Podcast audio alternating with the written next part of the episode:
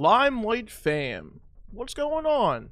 Um, yep, we're dropping another uh, extra episode this week. Which honestly, like, there's so many episodes on the back of my uh, log that I still have to edit. I might just start doing two a week just to get them uh, out. Um, because I don't want them to sit too long. Because I feel like then they would be irrelevant to what some of the artists are currently doing. Um, because I'm sure when it drops, they actually might be on tour, so I don't want to do that. Um, but yeah, been just staying busy. So I had to grab my friend Mike from Convictions um, to come on the podcast. Uh, we go into a, uh, a conversation with his personal experience with touring with August Burns Red for like eight days. You know, there's a lot of musicians out there who I'm sure are like, you know, just they're worried about their career or whatever, and you know, they network and this and that, and um, you know, and and and and things seem like they're not going too well. But all in all, um, this could just fall right into your lap, like it did for Mike.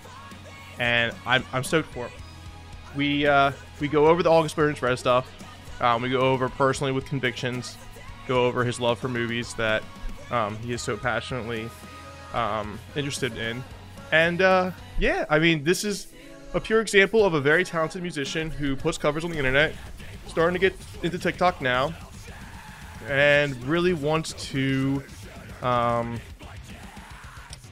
take advantage of his situation, which was to tour with August Burns Red. Uh, Brent gave him a call, you know, whatever time in the morning, and uh, you know, he flew out there to uh, Texas. I won't tell you too much of the story, but I want you to hear him out and tell him his and hear his experience because it's so fucking sick. So, um, Michael con- from Convictions uh, is going to be coming up right now, and they did not release this recent album from uh, a record label.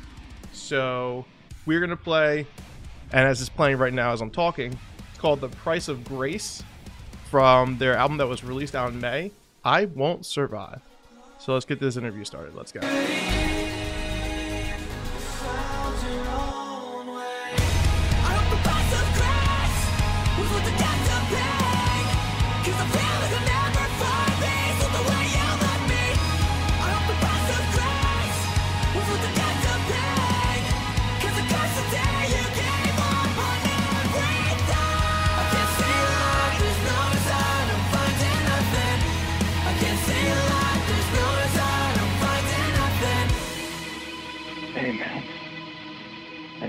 Not ever get the chance to hear this, but just wanted to tell you that I love you.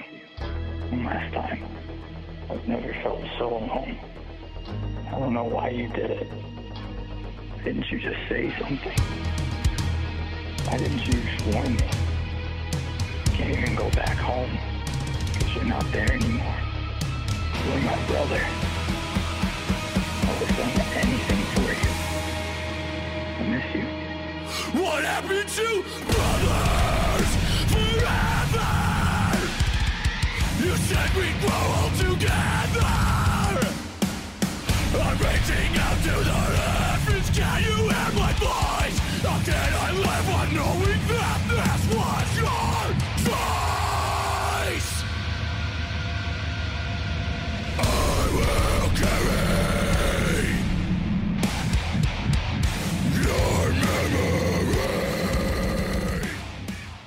dude thank you for coming on the podcast. Um on a serious note man like i cannot i cannot express it anymore but the fact that uh, you guys followed me early on on tiktok was the reason why i discovered you.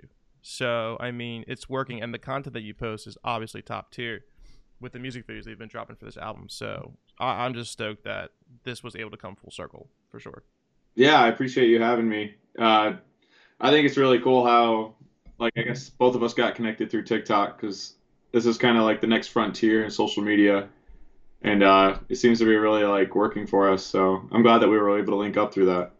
Yeah, I mean, like you said too, because Josh uh, off the record is running that account, and uh, what caught my attention really early on too was uh, not only was the the music good because you were dropping this album for 2021, um, it was the fact that they said in the text, uh, "This is how the algorithm picks up our video or something, and this is how we push Oh. it." So you know, we have to say this, like blow this song up and stuff. And he wasn't wrong because it reached out to so many people. It's like that's so smart. Just be blunt with it. yeah, that was definitely a funny learning curve because, uh, yeah, like uh, Josh, he's kind of the mastermind, and, and his numbers on his own personal accounts, I think, speak for itself. But uh, yeah, like we were posting these really cringy tags. Like uh, I think one of our biggest uh, videos on there, it's like the header says this song is gonna change metal forever, and I was like, dude, like you can't be posting that. I'm like, he's like, no, I know, like it's super cringy, but I think this will definitely get people engaged, and boy, was he right. yeah, no, he's not wrong. I mean, you know what it is kind of like. Um, now that like a lot of the alternative music scene and uh, uh, it's been on TikTok for quite some time. I've only been on for a year, but I feel like it's gonna start evol- evolving like like Fortnite did, like how everybody like had no idea how the game was to be played. And once everybody starts understanding the analytics like more and more in depth, like people are just gonna be like coming up with like really quick like uh, like skits or something because people even do skits oh yeah, or something like that, like the whole nine. That's a lot of work. I don't. I tell people like I'm creative, but like I don't know if I can just pull out a skit. Maybe I'll film a skit, but I won't be in the skit. yeah. There's like uh, routines and like there's a whole yeah, there's a whole world to it, and I'm maybe I'm a boomer or not computer literate like I mentioned earlier, but like yeah, I'm just really caught off guard, and you got to get the hook one to three seconds, and you gotta keep you gotta like keep them at the end, wait till the end, and you gotta get engagement. It's just it's really funny. Like it's kind of ridiculous because all we ultimately want to do is just play songs on a stage, and you have to go through all these like leaps and bounds and hoops to be creative and interact with the audience. It's Mhm. Something I'm trying to catch up with. That I mean, like I said, I did it. It won't take you long. Like when we were DMing, it won't take you long. It's just something that you have to learn, and just get your more self, get your more self involved with. Honestly, like that was the big thing for me was like just discovering how am I going to accomplish this niche. But the best thing about it too is like it kind of thrives the Spotify numbers significantly, and I've gotten DMs for it like all the time through the mashups that I make. Like, dude, you made us have like 500 followers overnight. I'm like, that's cool. Like, that's my job. You know what I mean? But with convictions, um, I don't remember seeing your numbers prior to the TikTok posting, but I'm sure uh, it has helped significantly. And um, this album, I Won't Survive, first of all, is an absolute banger, but it's not through InVogue Records. So, um, was that was your contract up with the label to your prior two albums that you had with them, or like how did that go about? Um, yeah, so we were originally slated for uh, a third record through InVogue, uh, but we we did some negotiating and ended up buying out of our deal, um, and decided to go uh, self-release for that that album. Cool. Fuck yeah. Um, a lot of bands probably uh, might be doing the same thing around this time of uh, the music industry because uh, a lot of a lot of bands are looking more towards distribution deals than they are with record labels, which is a fascinating shift. Yeah, it's it's definitely funny. Like coming from my era, which is like MySpace, and like Same. Yeah, a little older. Uh, the whole idea of like getting signed to a label is like your big break, and now like with like this new crop of bands and this whole industry shifting, like it seems like everyone's leaning towards like DIY and self-releasing and stuff. Which even some of the bigger bands that like I follow, they're they're doing the same. It's pretty pretty wild. Yeah, they're starting to catch on. Yeah. Slowly but surely. I mean, do they really need to be on TikTok? That's the thing too. Like, for I mean, everybody knows who Motionless in White is. Everybody knows who August Burns Red is. Everybody knows who uh, Pierce the Veil is, and they're they're they're posting on TikToks and such, and like it's great. They're they're being a part of the community and they're being involved too in the comments. Um, Papa Roach, another big one. Simple Plan. But I mean, hey, like that's something that the community has brought together because it it brings people together with good content being pushed to your for you page. Like the one thing that the craziest thing last year that blew my mind because I've only been doing it for a year was that Marshmello commented on one of my TikToks. Like that's fucking crazy. The fact that I was able to get to his for you page and, Yeah. and comment on it, like it just you just never know. You just never know. Or you have like Anthony Green, dude, like uh, duetting vocals and stuff. Like that's one of the coolest things I've ever seen. Yeah, I um yeah, I was seeing like Fred Durst like commenting on people that my for you page, and I was like, is that really him? Then like I was like, holy cow, that really is him. Yeah, uh, Uh, Fred, let us tour with you. You know what I mean? Oh my gosh. um, kind of piggybacking off of what you were saying about like these larger acts um, jumping on, it's kind of interesting because there's a whole new generation uh, of you know these younger kids like getting on and they have no idea who Bring Me the Horizon is and stuff like that. Because I remember their their song Throne, I think it was Throne or no, uh, um, shoot, I can't think of the song title. It's that can you Something, something from Sempiternal. That album. Yeah, it like caught on or there was a remix or something, and there's like all these like kids that look like they don't listen to metal, like kids, kids, like young Mhm. Young people. Yeah, like teenagers, not even like Yeah, and they're like- Yeah, and it was just so trippy because they're like, "Who's this band? Like, we just discovered this band, and there's this new band, Bring Me the Horizon." I'm like, "Boy, you have no idea what you're talking about." like they, I know. Should we give you a one-on-one lesson of the whole, you know? yeah. So it's just kind of funny. I think it's important to, you know, try and stay relevant and current. Yeah, it's just it reaches. It definitely reaches, and like to see the concrete numbers like come through and such. It's like, oh, I think we're becoming a more of a DIY uh, situation of a music industry more so than have to being signed to a label. Which like, there's nothing wrong with being signed to a label because like, I mean, I'm signed to CI Records. Uh, we still have you know one more album to do on this contract out of Lancaster. Love Jeremy, love everything he's done for us. Um, but you know people there are good deals and there are bad deals and most of the time you know you want the band to forward some kind of money you know put up some kind of money for marketing and this and that and you know like that's like the whole you know group effort of like you know getting a whole team behind you and such. But like i said sometimes there's plenty of examples where um bands you know let's say let's say um I think like Killswitch is a good example. Like they had a label years ago, and now they're off, and now they just do everything themselves. You know, like why do they need a label? they could just DIY all the press, all the touring. You know, Yeah, it's it's pretty wild. and considering the fact that you have a tour coming up with uh, the I Won't Survive tour with Earth Groans, Bloodlines, X Wounds. Actually, my dudes from uh, Relics is opening up in Indiana for you guys, so that's Oh, pretty you cool. don't? Yeah, they're awesome people. That's awesome. Yeah, there's they're absolutely talented for an underground band. Like pretty fucking good for an underground band. Yeah, there's been a lot of really cool bands that have actually jumped on these support these uh for support on this tour and it's really cool. There's just like this whole underground scene and some nasty bands are jumping on. It's it's surprising me. I'm really excited. Oh, I'm sure you like like like how many times you get hit up from these kids like, "Hey man, we'd love to open up for your show." Yeah. Yeah, it's it's hey, it's humbling and I'll you know, I'm I'm all for it. Yeah. Um the crazy thing is too, like since you're not on a label, like um are you it looks like you have a couple of companies you're still working for. I mean, these are definitely some of the other record companies uh on this on this bill with the other bands like with Solid State and Facedown, but is Dynamic your booking? Who's booking this? Yeah, yeah. Yeah, we're we're through Dynamic. And how did you come to um how did you guys connect with that opportunity? Um, so before Dynamic, we were with uh, APA, which is like one of the leading booking agency, entertainment agencies like out there.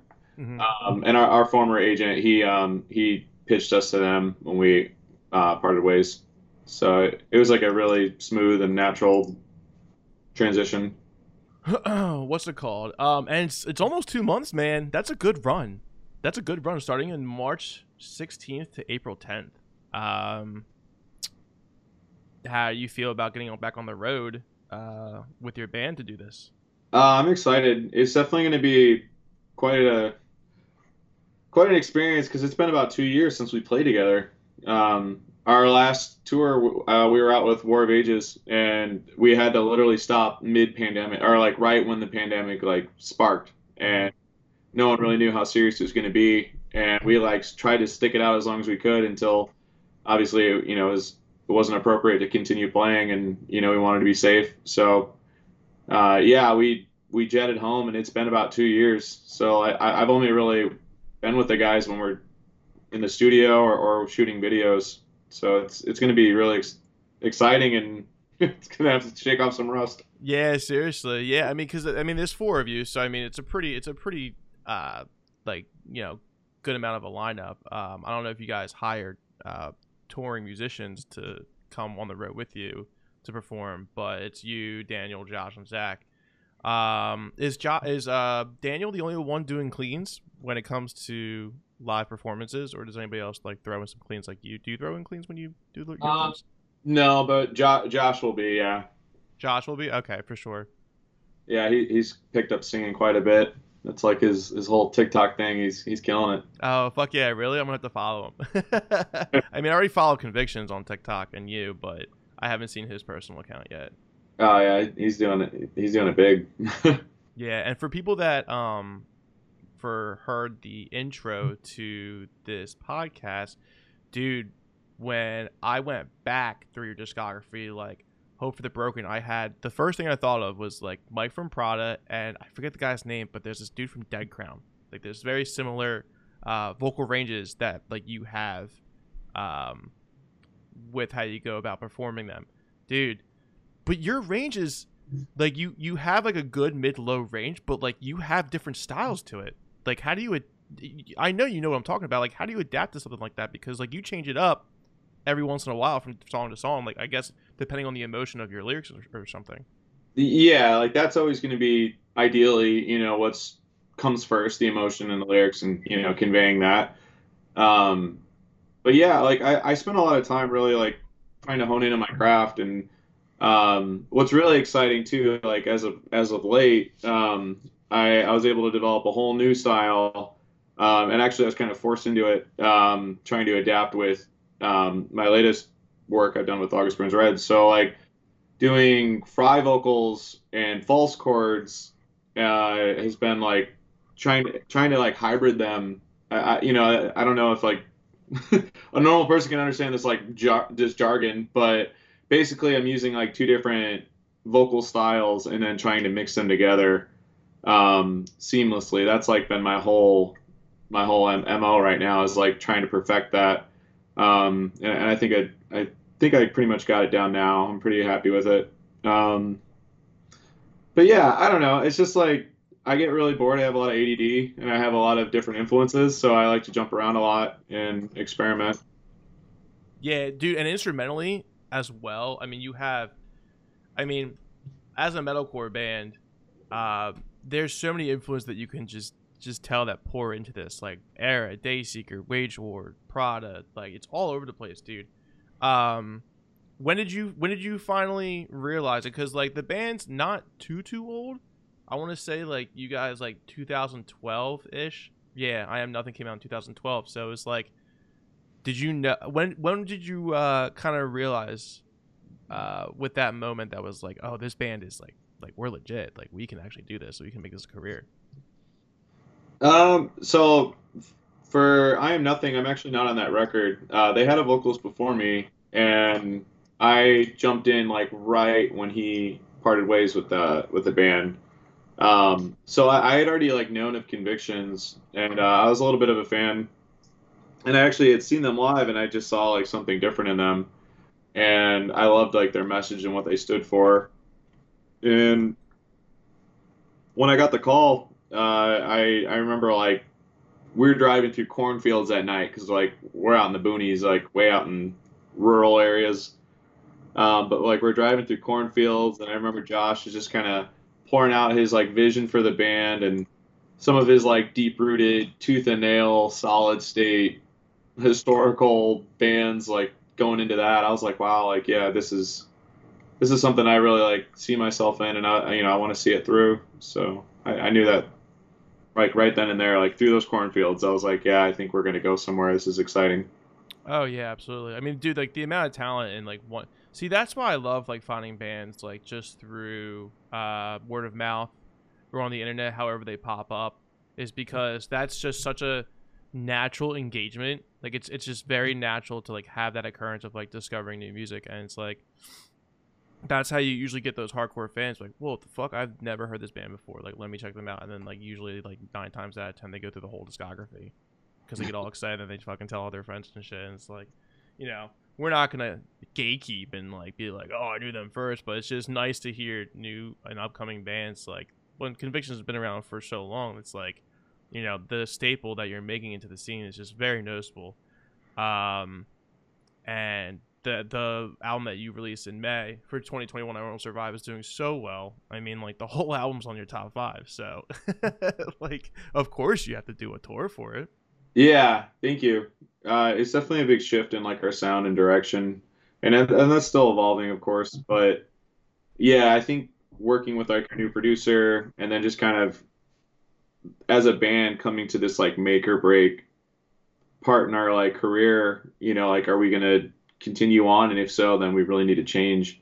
Um, I think that was a big shift for us, and I couldn't be happier. Oh, I don't blame you. Now that it's it's technically technically the industry is kind of opening up. So we're doing our best to keep ourselves safe and secure and abide by protocols and just go out to shows and continue on with this in this industry because it's you know to put a hold on everything is like really hard for these bands such as yourself or other bands out there to not tour because that's you know the bread and butter of this industry is like touring selling merch etc Oh yeah. yeah oh. it's so rough um it's crazy dude like and the more i got into your band uh thank you to josh for posting good content um there is one song uh that really hit me which was the song that we played earlier in the intro um and it was you know it was about one of your friends unfortunately committing suicide correct and Yeah. Yeah. yeah, and it, you let yourself get really vulnerable in those lyrics, and I felt that shit, dude. Like, as soon as I heard the lyrics and as soon as I read them, It's basically my. I'm the third party in a way for that song because I interviewed the living friend of the the friend that passed away. So I know the I knew these two guys very well. I still know my friend CJ, um, but it was CJ's best friend that uh, had taken his life. So I interviewed CJ and asked him, th- you know, to walk me through his experience. So it was actually I would I'd like to give credit to CJ for being vulnerable and allowing me to kind of share that. I don't know if that makes sense or if that's like no, it does. No, it does yeah, because I'm trying to be like humble about it because um, yeah, it was basically sharing someone else's story and and uh, letting their experience shine. I guess is the goal there. well, yeah, that's what I mean. Like, you, well, you interviewed him, and basically were like, "Hey, man, like, is it is it is it okay? Do do I have permission to you know take this experience? Because obviously you felt something. Um, did you did you kind of relate it to yourself in a way when you did this? Like, is there like a specific person that you related to that you were like, maybe you had in the past one day that almost happened? Um, it's kind of tricky. Uh, so when when I had gotten the news, so I, I had known Travis um, and CJ for at least five six years now. Um, these two guys, they'd come out to all our shows, um, and I, and I gotten very close with them, uh, particularly CJ. Um, and so like I had done these tours, gotten really close to them, and then I, I had a break between tours, and CJ called me, and he had broken the news, and for me that was my first experience to um, losing somebody through suicide. Um, I had I haven't experienced that luckily with my family or or you know close friends up until that moment. So for me, it was like this numbing shock that I experienced, and I didn't really know how to handle it. So my first thing was just get back out on the road and just start sharing his story. And through that, um, you know, it it's it's tricky. Like I didn't know how to. I'm having a hard time explaining this. Like I, I know that this topic is so prevalent and and spoken out in the scene, especially in metalcore. Um, so like you can expect the reactions, you know, maybe like a soft applaud, and then he's like, okay, thank you for sharing, you know. But like, man, the amount of people that would come up to me and and share their stories and really pour out their experiences with suicide was like really heavy and really a lot more than I thought I was taking on.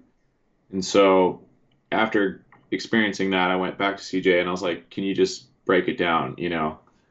Um, so I guess to answer your question, like that was kind of like my big experience. Um, I'll be, I, I've also had my own personal experiences with suicidal tendencies, and I, and I've written, written about that in the past. But through someone else's eyes, seeing like the ripple effect of what hurting yourself will do to the people you love, I thought was really profound, and, and I wanted to share that. Yeah, I mean that that immediately hit me, man, and um, it takes a lot of courage and strength to to to go out and sing with something like that, and and possibly relate to, which in a sense you just said that you you basically you know have a relationship with it, and you know I applaud you for that, man. Like, uh, I've never really had conversations with you know kids coming up after playing shows and sharing experiences like that and such but i can only imagine like i you know you hear it through threads and this and that and like it's it's just sad how unfortunately you know the suicide situation is somewhat common in our daily lives. Um you know even with the pandemic happening and everything it was like not easy to see those numbers on TV where like those rates are up and this and that. And, like we all know the reasons why, you know, like losing jobs and losing family members, and it's just it's hard. Um, Yeah. but it takes a lot of strength, dude. Like that's really fucking awesome that you're able to, you know, speak for, you know, people who need to hear that because music's a release, man. Like going to these shows and even the aggressive shit, the aggressive music sometimes we're the nicest people. Oh yeah, no, that's I live off that. Like that's my mo. Uh, I think uh, I think music saves lives, and I and I've been fortunate enough to witness that. And you know, like whether it's somebody just saying something to get attention, which I you know I doubt, and I I don't ever really think that, but right. you know, saying like, oh, like your song, you know, did this and that, like. Um, it's easy to brush that stuff off and be like, oh, like, you know, they're just trying to get attention or it's just a post on Facebook or whatever. But like, you don't know, you know, and like when you see someone face to face and they really share their their heart and their story, like you can see it and you can feel it and you know it. And I've had m- experience with music too where it's transformed my life and pulled me out of dark situations. And I mean, I was thinking about that last night. I was like, wow, like some of my favorite songs and albums, like I don't even really enjoy listening to, but because they were with me through some of my lowest points, I cherish them so much more. So it's to me like I, I do I wholeheartedly believe music saves lives, and it's one of the biggest reasons why I pursue it in my life to play Right. it and share yeah. it. No, I agree, dude. I mean, I this is why I do this. This is why I do this podcast. I mean, like, uh, here's a perfect example for me, man. Like, you know, pandemic happened, boom, I lost my job. Guitar player lost his job. Had to like figure shit out. I figured it out. Started a podcast. Started talking. Started this and that.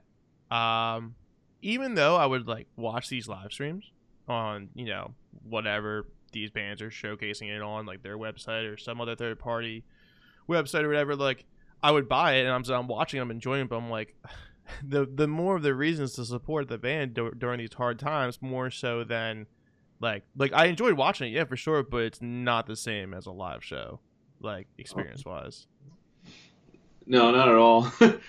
um, yeah, it's it's it's still something I'm trying to get used to, like watching shows live and like trying to get or like you know virtually and trying to get that experience because there's just something different. Like I don't want to get all spiritual or like hocus pocusy, but like I really think like there's a, a big atmosphere shift like when you really connect with uh, you know a live act like for me i don't know it's just something shifts and you can feel it in the room and it's you know it's, it can be life changing it can be memorable it can be anything but i have a hard time with that just seeing it on a screen but i'm open to it yeah, it's not the same, and no, it's not being hoc- hocus pocusy, man. It's just like no, it's true. Like for instance, like my friend bought me a ticket to Neck Deep. Now I think Neck Deep's a good pop punk band, but like they're not. You know, I don't put them on the radio or I don't put them on my Spotify or whatever. And there were a couple other bands that were on that lineup, but there was one point, man, that like, and mind you, we're all fucking strangers in these rooms, and like the you know PA guy, the sound engineer, just started playing emo music and everybody's screaming the lyrics to it, dude. And everybody's looking at each other, and grabbing each other's shoulders and shaking each other. I'm like, this is what I'm talking about, man. Like, this is what we fucking need. This connection. Like, Yeah. it's not the same, man. I can't look into a fucking screen and like I can't. I'm connecting with the you know, I'm watching the performance and enjoying the music, and I can you know, everybody takes into perspective of what they think about the music that other people are writing. But you're not surrounded by other people who are also enjoying it, and like it is that shift of momentum where like I think just psychologically everybody's just on the same level at that point. you Yeah. know? So Yeah. Amen to that. I agree. Um. Yeah. There's something about it, and I live for it. like and when you're you know as a vocalist right you're performing like i i don't believe convictions did a live stream right because i did some searching Yeah, we we tried, but it, it was just like it just didn't line up for us. And then when we were like really ready to pull the trigger on it was like when bands started playing live again. So we're like, crap. right like shit happens but all in all it's like so i saw you um i saw bands do that live and such but like imagine like the difference between you screaming into a camera and you screaming into someone's face when they're all trying to like grab you and like relate you know and they're trying to be intimate like a whole different story man yeah, it would be a big learning curve for sure. It's just, well, I mean, it's just like, how could you? It's just hard to feel something there. You know what I mean? Like, Yeah.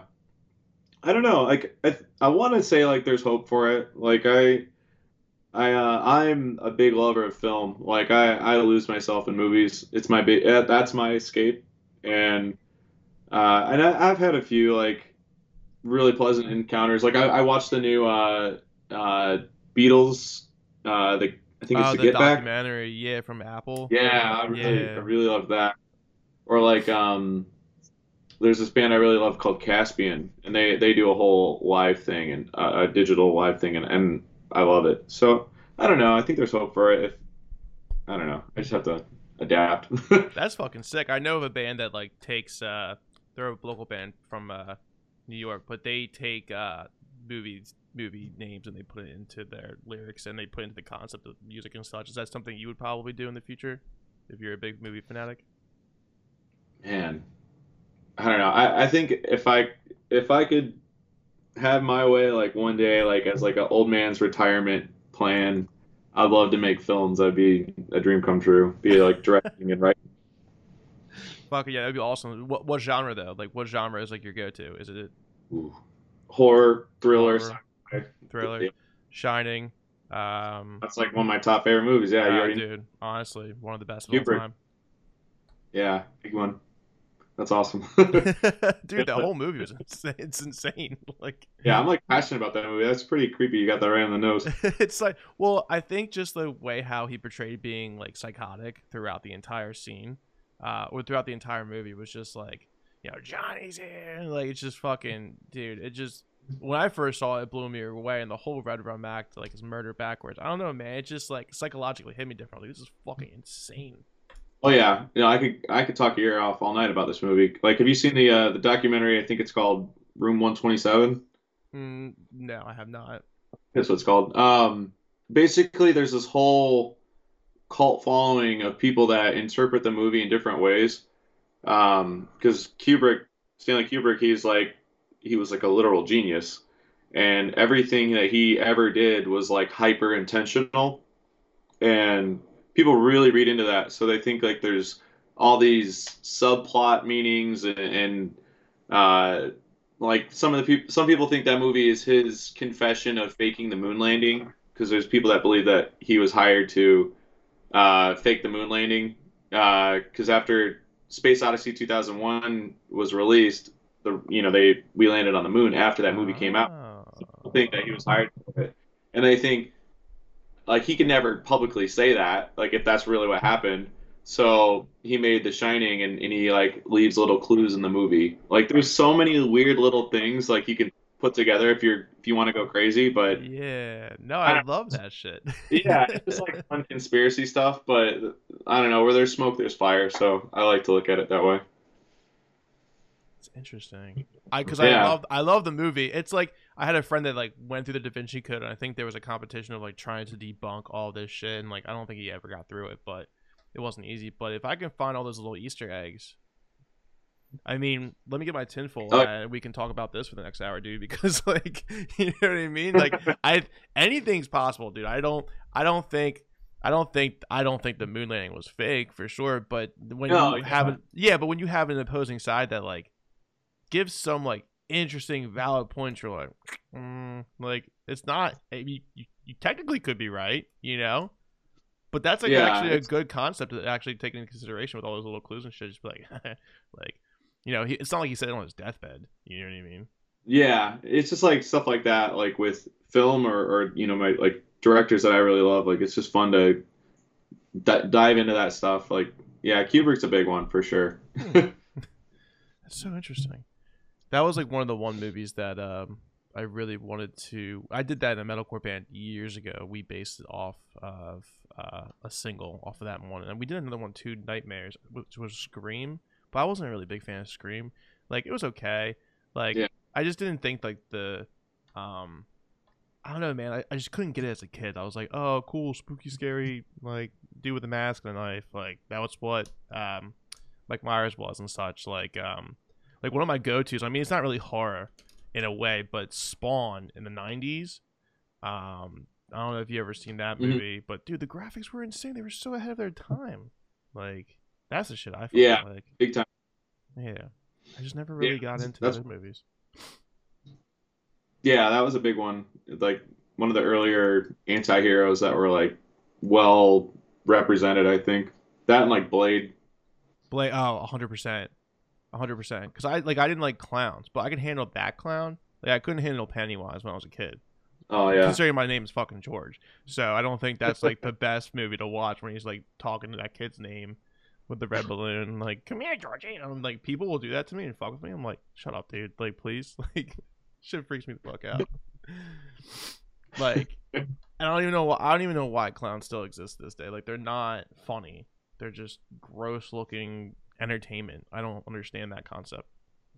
Yeah. Speaking of clowns on TikTok, there was this whole like underground clown page in the There's no- community that like showed up on my for you and I was like, Oh, this is a joke. And then I was like, This is not a joke at all. no.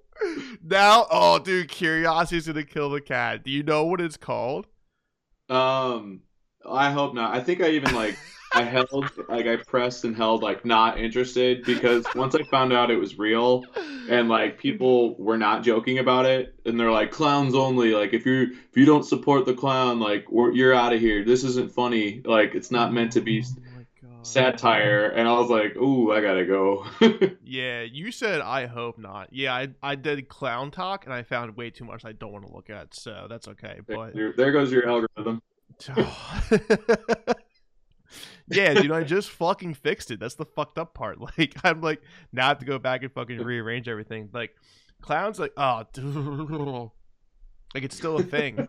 like, and that's the other two. Uh, the other movie that I can handle with the clown is uh Rob Zombie's movie without House of a Thousand Corpse.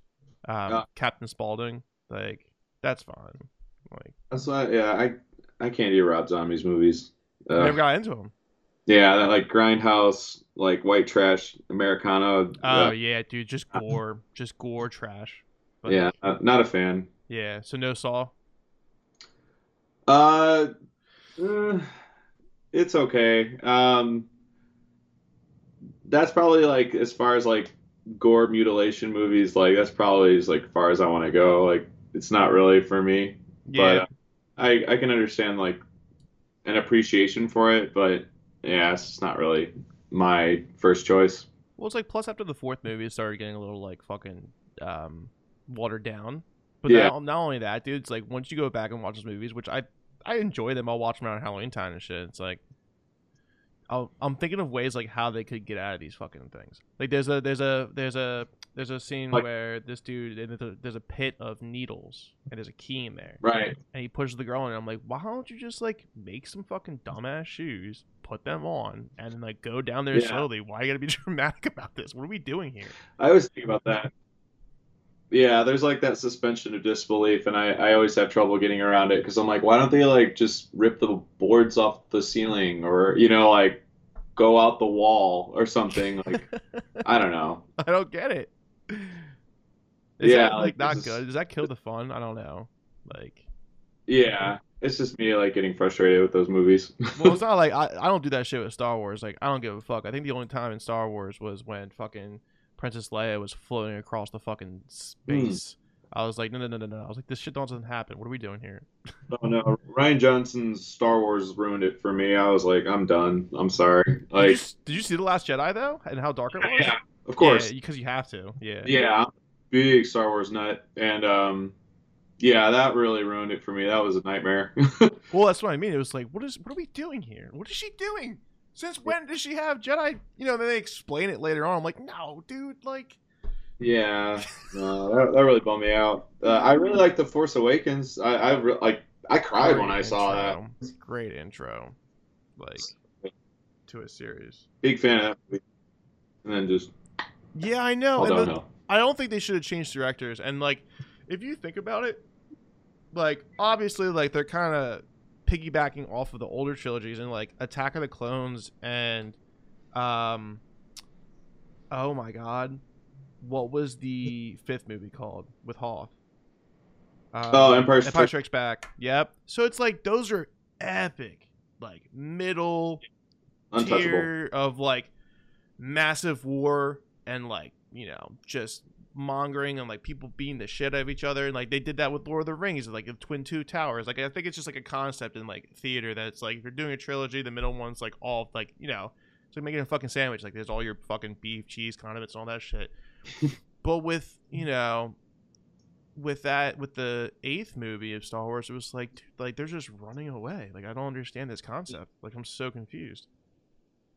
Yeah, that that ruined it. I remember having nightmares before The Force Awakens came out because like it's like so sacred, you know. You're like, this has to be perfect. Like I, people have waited 30 years for this or more, uh, you know, to see Star Wars come back. Well, besides you know the prequel series, but yeah I remember having nightmares before it came out. I I literally had a nightmare where I was like, what if the movie broke the fourth wall and became self-aware and like Luke Skywalker looks in the camera and he's like, "Can you believe that?" You know, and I was like, oh.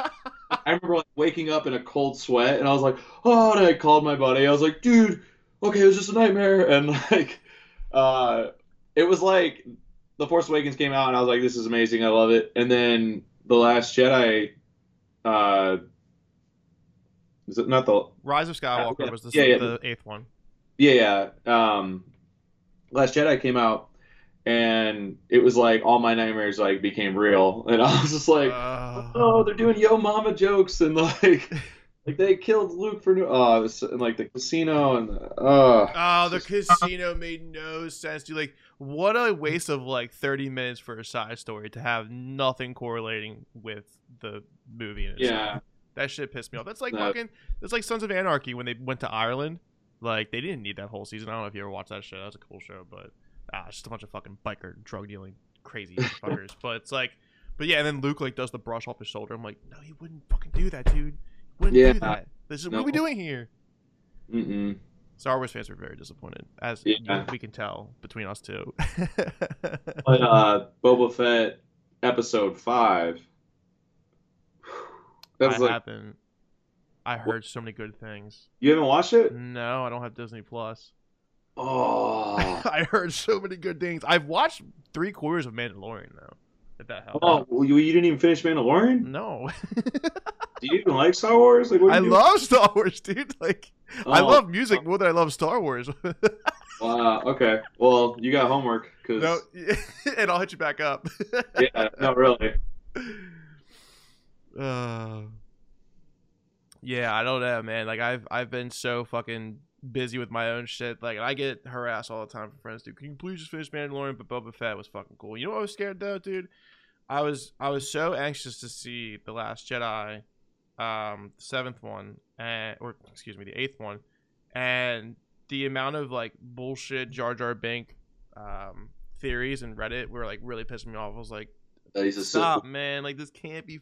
It's not it, dude. He's not a Sith Lord. makes no Yeah. sense. He's the Phantom Menace. Fucking hated it. And even as a child, though, like not gonna lie, like episode one was my favorite. Uh, two and three have a strong first place for me. Um, but Darth Maul was easily like the best Sith Lord I've ever fucking seen. And seeing that as a kid, I think George Lucas knew he's like, I'm gonna make this generation fucking addicted to Star Wars. so It's funny, like the whole div- generation divide. Because when I was little, like I episode one, like you, like it was amazing. Like I was like, this is so sweet, and it still is. Um, but there's like this whole, there was like the longest time where like everyone was just taking the biggest crap on the prequels, and and like and now they're coming around. But I remember like me and all my like elementary, you know, all my like young kid friends my peers, like we were all like, this is the sweetest Star Wars we've ever been given. And they really need to go back and redo A New Hope and Empire, Return and Jedi. Like they need to redo those because they don't hold up compared to the prequels with all the CGI. And like it, now I look at it completely opposite. Like it's just funny. I mean, you grow up and you're like, you definitely appreciate those movies, but it's like when you're a kid, it's like, oh, this dude's got two fucking two sided lightsaber. There's so much battling going on and all that shit. Because like, I mean, Hoth was the only one that really had that prominent war scene more so. I mean, like uh, especially, I mean, Endor was a big war scene, but I'm just saying in general for like the meat and beef of the oh, whole Oh, yeah. fucking trilogy, like Hoth was just one of the most epic battles. Even seeing that as a kid Oh. too. I I wonder if those movies were PG. Yeah. no, I don't even remember if they were Yeah, PG or PG thirteen.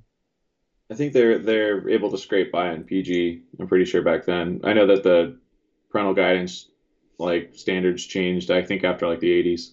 There's like no blood. I think that was like the go to. Yeah, that sounds right. Besides that fucking cave mammoth from Hoth, I think there was some blood in that, but that was about it. Oh, the one. yeah, I don't know if they CGI CGI'd that out or whatever. I can't remember, but I, I think think that was like the only scene that had blood. yeah, pretty much.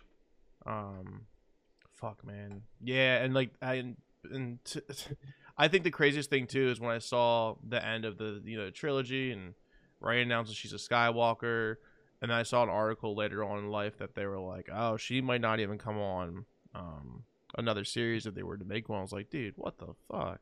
This is a one and done. Like now, what are we supposed to do? And now they're talking about going backwards to like the old Empire. So that's interesting. Yeah, I'm I'm all for it. I mean, me too. If they could make it fucking awesome. Yeah. Now you gotta watch the uh, you gotta just watch Mandalorian and come back to me because it'll change your life. Oh, 100%, 100%. Uh, I would definitely I'll definitely do my homework for you. Um besides the other homework that I did about your band. Um yeah, man, this album was like absolutely fucking killer. Um how did you feel about the release for it though when you dropped it in May of 2021? Um what what, what did you want to finally like get it out to the world and you know share what you probably had kept in for a while because of the pandemic? Yeah, so there was about a two year period two year period while we were writing it. Um, we had like finished like half of it, and then we came back like a year later. Uh, so yeah, we were sitting on all that material for a really long time. Uh, and that was also our first time releasing a, a self release in like I think it was like three or four years. So Mm-hmm. Um, we were really curious to see like how that would you know how that would unfold and it was incredible. And i think seeing all, all the all the youtube reactors and stuff like there's this whole new shift of like how content is getting distributed through reaction videos and um, you know all these people ra- rating it and podcasts like this and stuff. It was so cool because it was like really hands on and it was really cool just to see it take off. I i was very happy with it Yeah, I saw a professional. I'm not going to mention his name, and I had a strong disagreement with him. But he said that like the reaction videos are really cringy. I'm like, dude, do you know what like this does for the community? Like, if you have like one person, and the perfect example is Nick Nocturnal. That guy's got a great following. So if he's on Twitch and he's reacting to videos, you're probably having. I I think his channel has like 300,000 subscribers. I can't remember, but it's like, dude, you're putting all of that people in front of the eyes and ears of the music video that he's playing. So it's like of course it's beneficial. Like, shit, it might be cringy because some a lot maybe a lot of people fake it. It's not it's not authentic, but like, dude, it doesn't matter. You're really you know exposing these bands. we could spend like hundreds on like magazine space or you know headers and footers of you know some random website and reach not even a fraction of somebody like Nick Nocturnal or you know someone posting us on YouTube and reacting to it. So like it's just it's like free press, and it's really endearing because we weren't able to play live shows then, and just see people react to it. It was it almost felt like being at a show. It was really cool. Oh yeah, seriously, dude. The the first video I saw of you guys was well, it wasn't the first video, but your first video on your TikTok is a reaction, and that dude's got a lot of engagement already on his YouTube and his, and his TikTok. Um, shout out to uh, what is this guy's name? Is it Pastor Rob? No, but that was a cool reaction. He actually uh, did another reaction with him, and I think it's his son. Yeah, yeah, yeah. yeah, yeah, that was really cool too. Now there's another gentleman that you guys have. Um, it was the first video. I can't remember his name, but I'll uh I'll post a tag above the both of us in the edit and just be like, "This is his name. Go check him out." Ah, okay. Um, because he does a lot of metal stuff. In a Yeah, sense, like kind of like Nick Nocturnal does. Um, but yeah, I, and the guy that when he said that, like, and he, this dude recorded very very successful bands and stuff. I'm like, dude, I get it. You might be cringe and it might be authentic, but it just really helps the community out. And like, um, eh, you know, that's just like there's so many influencers now in the TikTok community. Like the, the whatever the genre is, the people are share sharing like my top ten favorite bands or this and that and it's like and like you know when that watch time goes through it just gets pushed and pushed and pushed and people discover new music and Yeah, yeah, have a favorite influencer bada boom bada bing there you go people know your band so yeah. you know, I'm all for it. i'm So- all for it yeah um oh reaction by here it is reaction by orion reacts Oh, like what? orion reacts Yeah, Okay. All right. So now I don't have to make an edit. Yeah. Um, but yeah, dude, and like that was crazy too.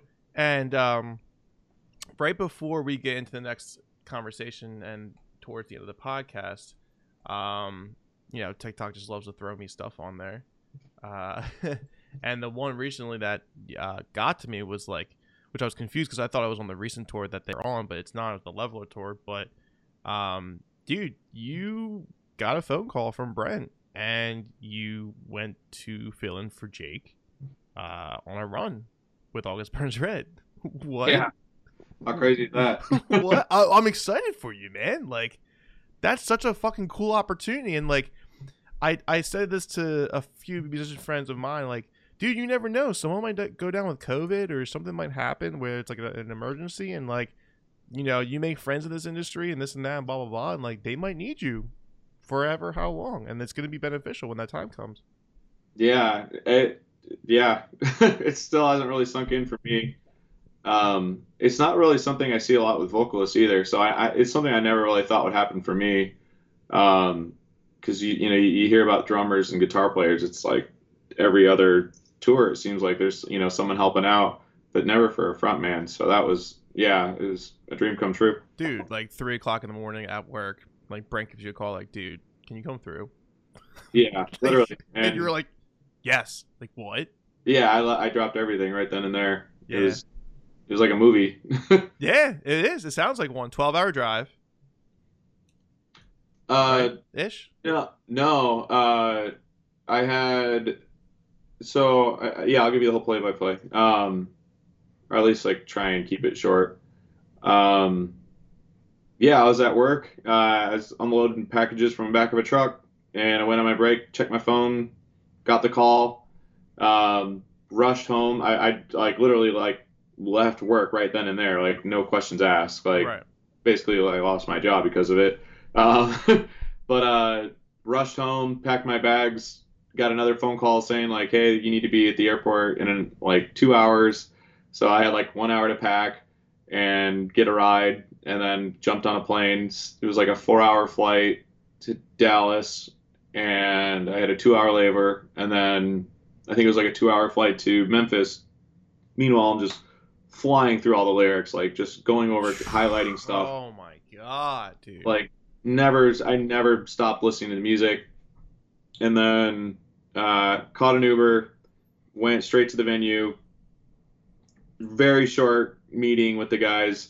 And then i was right on stage. There was no there was no prep. It was just and and that was all running off of like i think i had been awake for like close to 30 hours at that point Jesus, Mike. Oh my god. Well, I'm sure your fucking adrenaline's just like, like Yeah. You know. Oh yeah, it was like being in I don't know, it was like shell shock. I couldn't really feel anything. It was a obviously very excited, but it was just like your body kind of taking over for that once in a lifetime moment. You know, you're like you always might I don't know, like if you ever wonder like what it would be like to have that, you know, like hmm you know, once in a lifetime opportunity. And there were moments like where I wanted to fall asleep, like while I was on the plane or in the car or whatever. And I would like kind of start dozing and then like immediately I would just be shocked with electricity. Like, no, like you, this is your moment, you know, like don't screw this up. so like, yeah, it was, it was a very numbing, uh, primal feeling. But um, yeah, it, it was all a success. I was really happy. Oh, dude, absolutely. I'm so stoked for you, and I can only imagine uh, how long it will take for Convictions and ABR to do a tour. So we'll see about that. Um, and then I'm gonna go into I'm gonna go into this real quick, dude. Like the experience alone just looks absolutely incredible, and I don't know if this was the first show. This was on. This was four. Well, you posted this four days ago, but um, running off that amount of sleep to have that energy to go through a show, dude, is absolutely incredible on your part. Man, thank you. Uh, yeah. okay, so this this isn't the first night that we're we're watching right here. Um, I want to say that's. I know it's a House of Blues. Um, it, it could be Anaheim. I'm not 100% sure. I think yeah, that that might be Anaheim. And this was the Leveler 10 year anniversary, so they dropped it like a half step. So, um, were you able to kind of like improvise a little bit with your range because of that?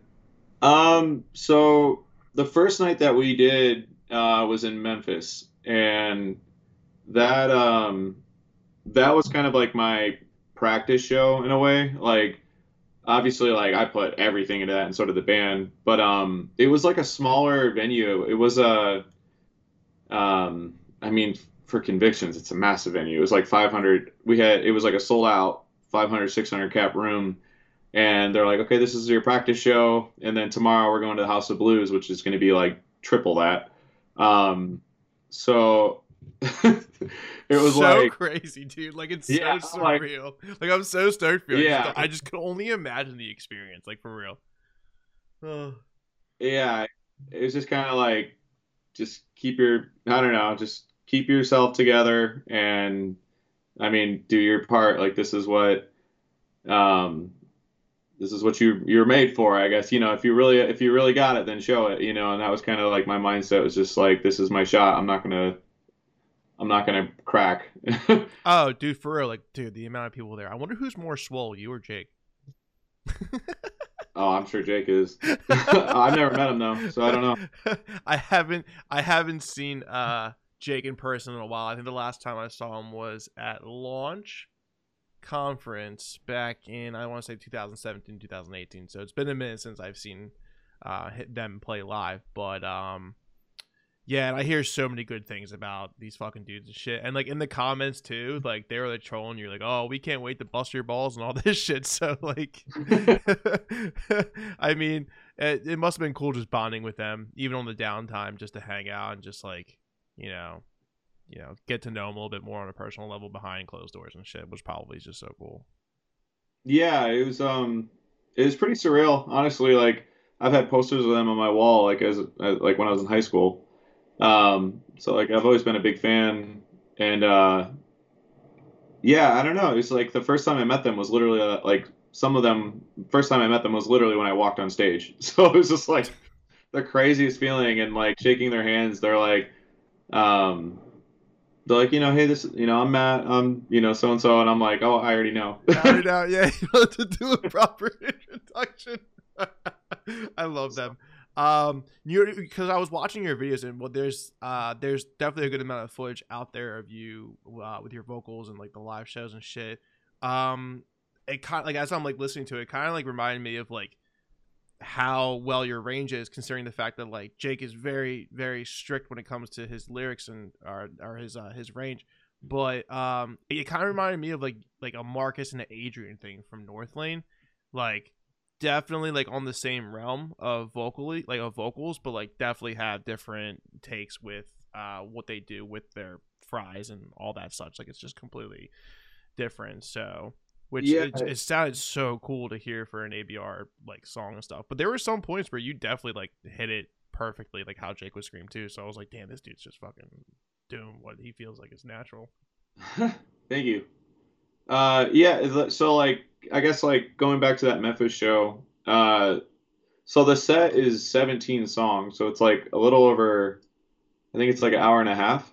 hmm We uh, we did the first show, and I treated it like a convictions show vocally. So I'm doing, I guess like more or less like false chords, so like lower, grittier stuff. And I hurt myself like pretty bad because I'm not used to screaming that long. Uh, I kind of pushed myself pretty hard. So um, I had like one night to really like figure out, okay, how are we going to do this um, and be sustainable? So I switched over to Fry, and then I would pepper in my like low, like more gritty stuff um, sparingly, and I think it actually paid off really well because um, I was able to sustain it. The reactions were really well. Uh, and yeah, yeah, I guess you could say it was more of like that Northlane Architects kind of direction. Hmm Um, I think that was kind of like what I was leaning into. Doing those like really long high screams is very challenging. So yeah, I had to do it fry, but um, it's pretty cool. like being able to like do it at a professional level and and like have that feeling like, oh wow, I can really do this. This is incredible. And I yeah, I guess I am like capable of this. This is great. Seriously, like like I said, the adrenaline was probably just rushing through you every show and shit, and like Oh, yeah. There's some.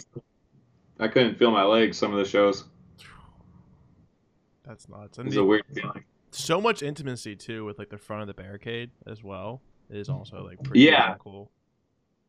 Yeah, These that people um, appreciate the fuck out of you. Like I didn't have I didn't have an idea that you were on this tour. Like I knew who Convictions was, but I had no idea you were on the Level tour for you know how many days was it? You said uh, we ended up doing eight shows together. eight shows. It's a lot of shows, Yeah. Yeah, it's pretty surreal. dude. Look at these fucking pictures, man. I mean, they have a light show. Like I thought we came as Romans had a good light show, which they do. My God, dude, does August Burns Red have a fucking light show? Like, uh, yeah, it's incredible. I'm glad you were able to like see properly during the fucking set. like it's just Yeah. crazy. Oh yeah, it was nuts. There was uh yeah, it was just a lot of fun. Like the it, everything was just like so professional and high tier and playing um these venues that I've always dreamed of, you know, is pretty wild like um okay, yeah, that's the old conviction show, very Mhm. similar. Um like House of Blues and stuff like that. It's always been a bucket list of mine.